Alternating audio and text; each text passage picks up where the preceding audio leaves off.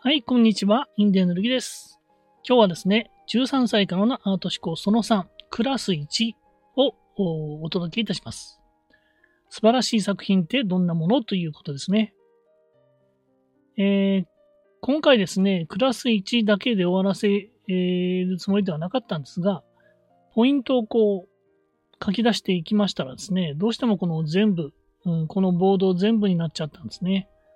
うんで、もうちょっとね、細かくこう、ポイントをね、絞って書いてほしいなって思ったんですけども、まあ、考えてみれば、これってあの、この末永さんがですね、授業をしてるんですね。あの、クラス1、2、3ってこう、だいたい30分じゃなくて、まあ、60分から90分でおそらくやってるんじゃないかと思うんですね。なので、どうしてもこう、あの、えークラスとして、いや、まあ、例えば90分ね、90分60分とか90分をこう持つために、時間をこう持つためにこう作ってるんですよ。構成してるんですね。だから、まとめようとしてもちょっと難しいんですね。で、まあ、あとですね、これはこう、えー、なんですか、この本を要約する番組ではなくてですね、えー自分がまず学んでですね、それをアウトプットすることで、こう喋ったり、まあ、要点まとめて書いたりですね。で、これ、これって、そういうことをすることによって、まあ、長期記憶に、こう、定着させようという試みですので、えーまあ、これはちょっと細かくね、一個一個やっていこうかなと思いました。なので、えークラスが確か8ぐらいまであったのかな。なので、えーまあ、場合によっては、8回。最後エピローグもあったような気がしたので、まあ、8回から9回になっちゃうかもしれないので、まあ、あのーこういうクラスを受けてるみたいな感じでね、えー受けていただければと思いますね。私もそのつもりでやっていきたいと思います。まずですね、えー13歳からのアート思考、その3、クラス1、クラス1、素晴らしい作品ってどんなものということですね。アート思考の幕開けという副題がついてました。で、最初のですね、えーまあ、授業ですから、最初の、まあ、問いですけれども、素晴らしい自画像を描いてみてくださいということでしたね。で、えーまあ、それを私もやってみました。素晴らしい、素晴らしい自画像ね。ということで、えっ、と、まあ、一応ですね、紙に書きました。こんなか、こんな感じで書いてみましたね。ということで、一応真面目にね、やってみました。あの、一回ね、呼び、まあ、読んだんですけども、その時はただ、こう、眺めただけで、別にじ手を動かしてなかったんですけど、今回はね、手を動かしてやってました。で、そしたら、あーまあ、あんまりね、あの、ほとんど書いたことないですからね。ですから、うまくは書けませんでしたね。で、えーこの本の中に、まあ、そもそもね、そもそも、お自画像描いてくださいって書いてあるけど、真面目に描いた人って少ないんじゃないのって言ってたんですね。えー自画像を描いた人いないんじゃないのみたいな、そういうこと言ってましたね。で、私も最初に読んだ時って、前6月ぐらいに読んだ時は、あの、やってなかったと思うんですよね。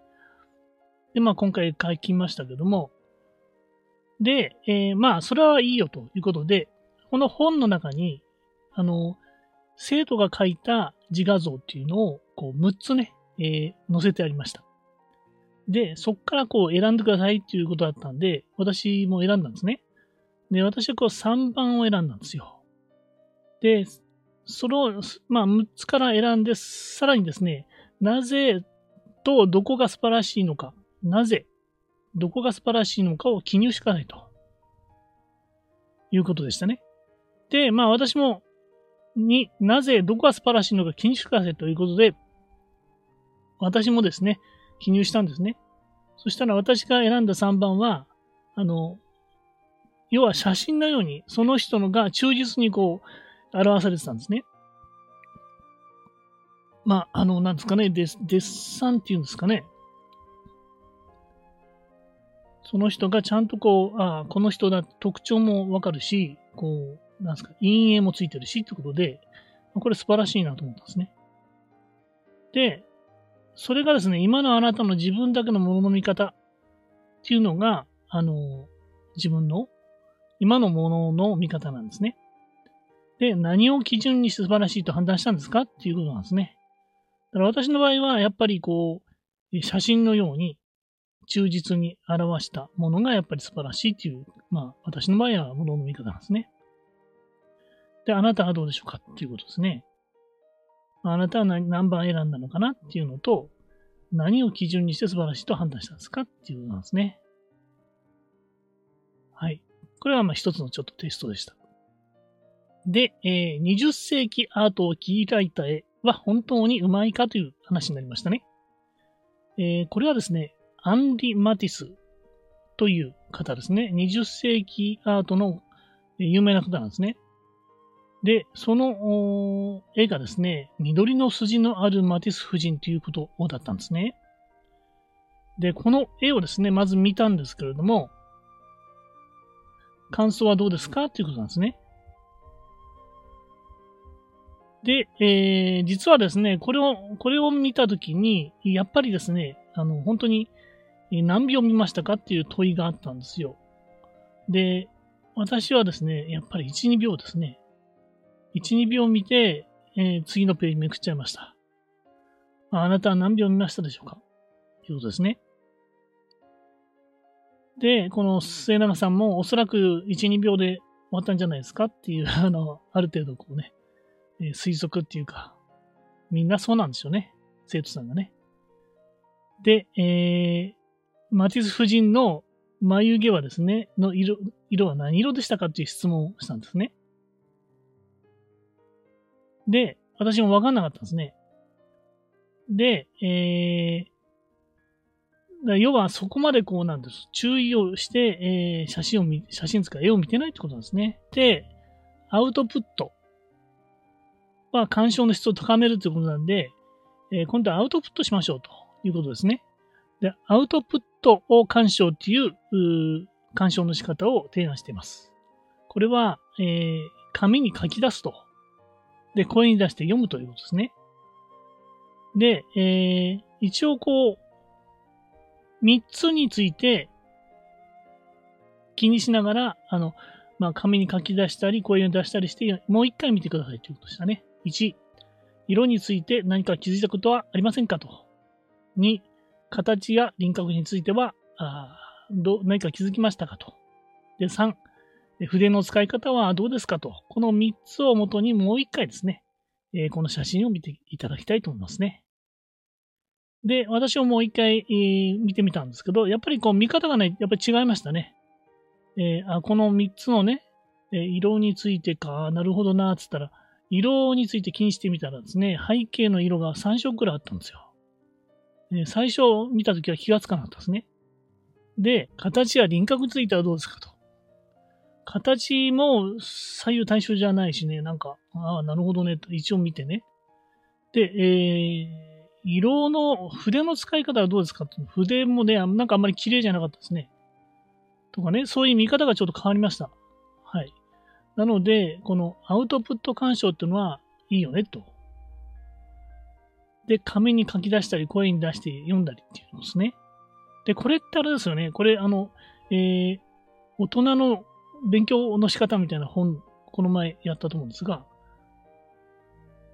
まさにここで言ってるところですね。あの、ただこう、見るだけではなく、えー、書き出したり、声に出したりして、えー、8つのノーバンチがありましたね。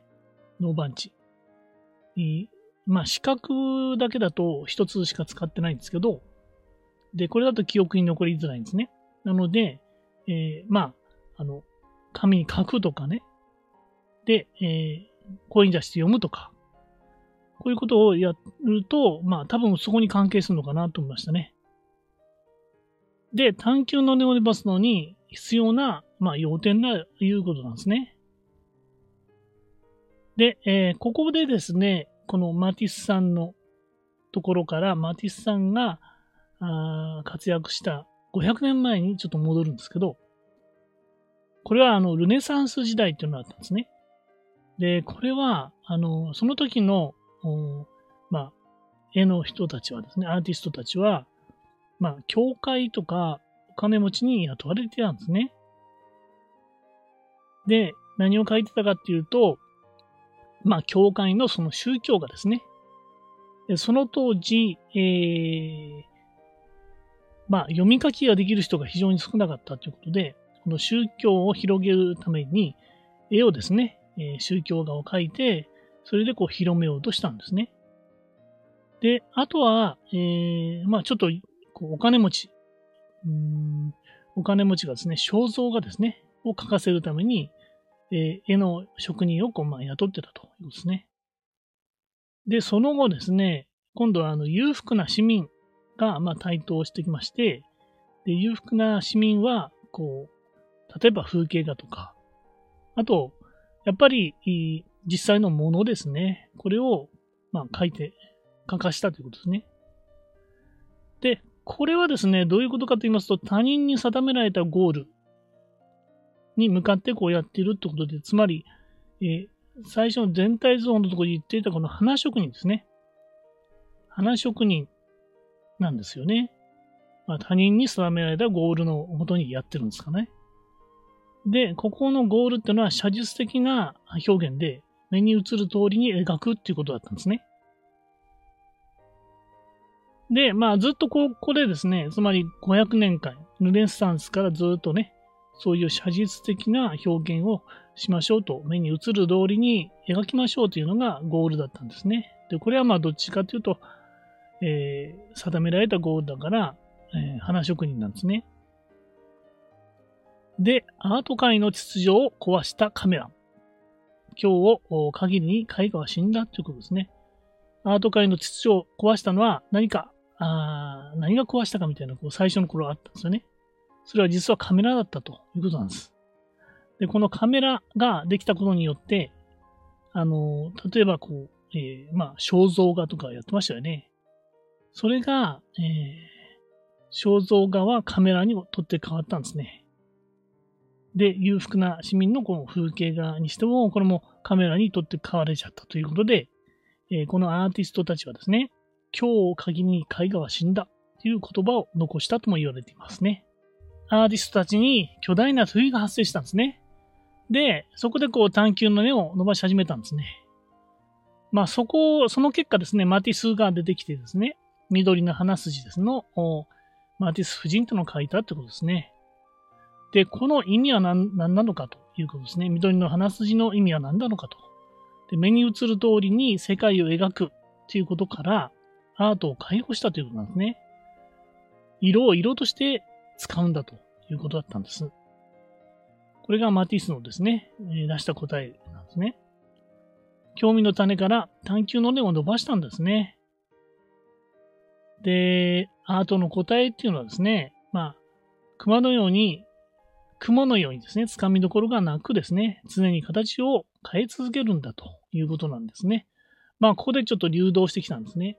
今までは写実的に描くということがアートの答えで、それは太陽と、太陽が太陽であるように、まあ、ゴールは変わらなかったんです。ところが、ここからですね、アートっていうのはもう雲のようにつかみどころがなくですね、常に形を変え続けるような存在になったんですね。まあ、形を変えなければ、あの生き残っていけない状況になっちゃったんですね。で、えー、ここでそのもう一つの視点っていうのが出てくるんですけど、これはボリネシア人の神様のオロ、オロっていうのがあの写真に出てくるんですけど、えー、これってこう神様を再現したやつなんですけど、なんかこう筒状のね、なんか手編みみたいな感じのやつを写真が載ってましたけど、何なのかっていうんですけど、うん、まあ、神様を、まあ、再現したということなんですね。だから形がこう立派なものが別に再現じゃないよってことなんですかね。で、えー、ここまで来て、一応これでクラス1終わるんですけれども、えー、素晴らしい作品ってどんなものっていうのが最初のこのクラス1の問いでしたよね。で、えー、これをですね、え考え方の変化をですね、え1、授業を受ける前と、ビフォア、2、受けた後、えー、これはアフターですね。で、3、授業を通り越して3つの観点で振り返って探求の根を伸ばしましょうということでした。で、これはあの各授業でこういうふうにやるそうですね。で、1番、before、はじめに自画像のエクササイズをしたときにどう感じましたか？っていうことですね。で2番、アフター、素晴らしい作品の基準はどのように変化しましたか ?3 番、 before、あ beyond、beyond ですね。え、授業を通り越して、このクラスの問いについて考えられることはありますか？っていうこの3つの問いが出てきました。で、これに皆さんこうね、ちゃんとこう書いてですね、問いに答えてみましょう。私もね、問いに答えました。えー、ビフォー、はじめに自画像のエクササイズをしたときにどう感じましたか？めんどくさいなと。なんだこんなめんどくさいことやらせるんだよ。というふうに思いました。で、2番、アフター、素晴らしい作品の基準はどのように変化しましたか？まあ、忠実に書くことだけが素晴らしいのではないと思いました。で、3番、ビヨンド。授業を通り越してこのクラスの問いについて考えることはありますかと。まあ、細かすぎると。細かすぎる。こう、ちょっとなんか引っ張りすぎだよと。まあ、ポイントね、絞ってね、このポイント、ポイント、ポイントっていう簡潔にまとめてよっていうふうに思いましたね。なんかね、箇条書きね。と思いました。はい。でもね、これクラスだからクラスとして60分間、90分ね、こう持たせなきゃいけないんで。だからまあ、それをそういう意味ではさすがだなと思いましたね。先生だなと思いましたね。はい。はい、以上です。えー、まとめますと、13歳からのアート思考その3クラス1、素晴らしい作品ってどんなものっていうことですよね。で、えー、アート思考の幕開けっていうことですね。で、最初に素晴らしい自画像を描いてみてくださいっていうのがありました。で、実際に自分も描いてみましたね。で、えー、あと6つの自画像、生徒さんが描いた6つの自画像を見てですね、えー、最も素晴らしいと思うのを1点選んでくださいということでしたね。で、なぜどこが素晴らしいのかを記入してくださいと。これが重要なんですね。今のあなたの実分だけど、物の見方、何を基準にして素晴らしいと判断したのかということですね。で20世紀アートを切り開いた絵は本当にうまいかということで、アンリ・マティスさんの緑の筋のあるマティス夫人という写真、あ写真というか絵がね、紹介されましたね。で、感想はどうでしょうかということでした。で、アウトプットは鑑賞の質を高めるということですので、えー、アウトプット鑑賞をですね、えー、提案してましたね。紙に書き出して、え声に出して読むと、そして、えポイントを、見るポイントを決めると、色について、え何か気づいたことはないですか？形や輪郭についてはどうですか？筆の使い方はどうですか？こういうふうにポイントをを持ってですね、見ることによって、そしてアウトプット干渉することによって、え見方が全然違いますよってことなんですね。で、マティスから500年前ですね、ルネッサンス時代っていうからのその歴史からね、振り返ってるんですけれども、その頃って、えー、教会のね、宗教画や、あと、えー、まあ、あ偉い人、うん、お金を持ちのですね、肖像画をやってたんですね。その後、裕福な市民の風景画とか、やっぱり肖像画を、まあ、描いてたんですね。で、これって他人に定められたゴールなんで、花職人なんですね。花職人とアーティストってやってましたよね。で、写実的な表現で目に映る通りに描くということがゴールだったんですね。ところが、カメラができたことで、このゴールがもう砕け散っちゃったんですね。で、アーティストたちに巨大な問いがあの生まれたんですよ。で、しょうがないんで、しょうがないってことですよね。探求の根を伸ばしたってことですね。そこでこのマティスが緑の花土の、こうね、えー、マティス夫人というのを書いたわけですね。この意味はですね、目に映る通りに世界を描くんじゃなくて、そこからアートを解放したということなんですね。で、色を色として使うということだったんですね。で、興味の種から探求の根を伸ばすっていうことなんですね。で、アートの答えは太陽のように固定しているものじゃなく、雲のように掴みどころがなくね、雲ってこういろいろ変わったりするじゃないですか。で、えー、常に形を変え続けるんですよと。で、もう一つの視点ということで、ボリネシア人の神様のオロっていうのが、あの、紹介されてましたね。これは神様の再現なんです。神様の再現なんだけど、別にこうなんか、あの、変なもんだなみたいな感じだったんですけど。でもそれは、そのポリネシア人の神様のこの再現としてできてきたもんだよということなんで、それが正解、そのポリネシア人にとっては正解なんですね。で、素晴らしい作品ってどんなものの考え方の変化をですね、授業を受ける前、受けた後、そして授業を通り越してという、 before、after、beyond ですね。これについて振り返って探求の根を伸ばしましょうということですね。1、 before、はじめに自画像のエクササイズをした時にどう感じましたか ?2、アフター、素晴らしい作品の基準はどのように変化しましたか？3、 beyond、授業を通り越してこのクラスの問いについて考えられることはありますか？というこの3つについてね、えー、答えましょうということで、私も答えましたね。はい。え以上です、え今日はクラス1を終わりました。えー、まあ、こういう細かくね、やっていくことによって、なんか、あそういえば、こう、私も授業をこう受けてるような感じで、なんとなくこう、うん、何か一つつかめたかもしれませんね。ちょっとだけね。うん。まあ、見方ですね。えー、あと探求のね、こう、いろいろこう、やっていくことによって、こう、根をね、根っこを伸ばす。こう、ものの、自分のものの見方って何だろうかっていうふうに、えー、問うということですね。はい。ということで、こんな感じで、えー、またクラスにもね、次回もやっていきたいと思います。はい、以上です。最後にですね、えー、メルマガを始めてます。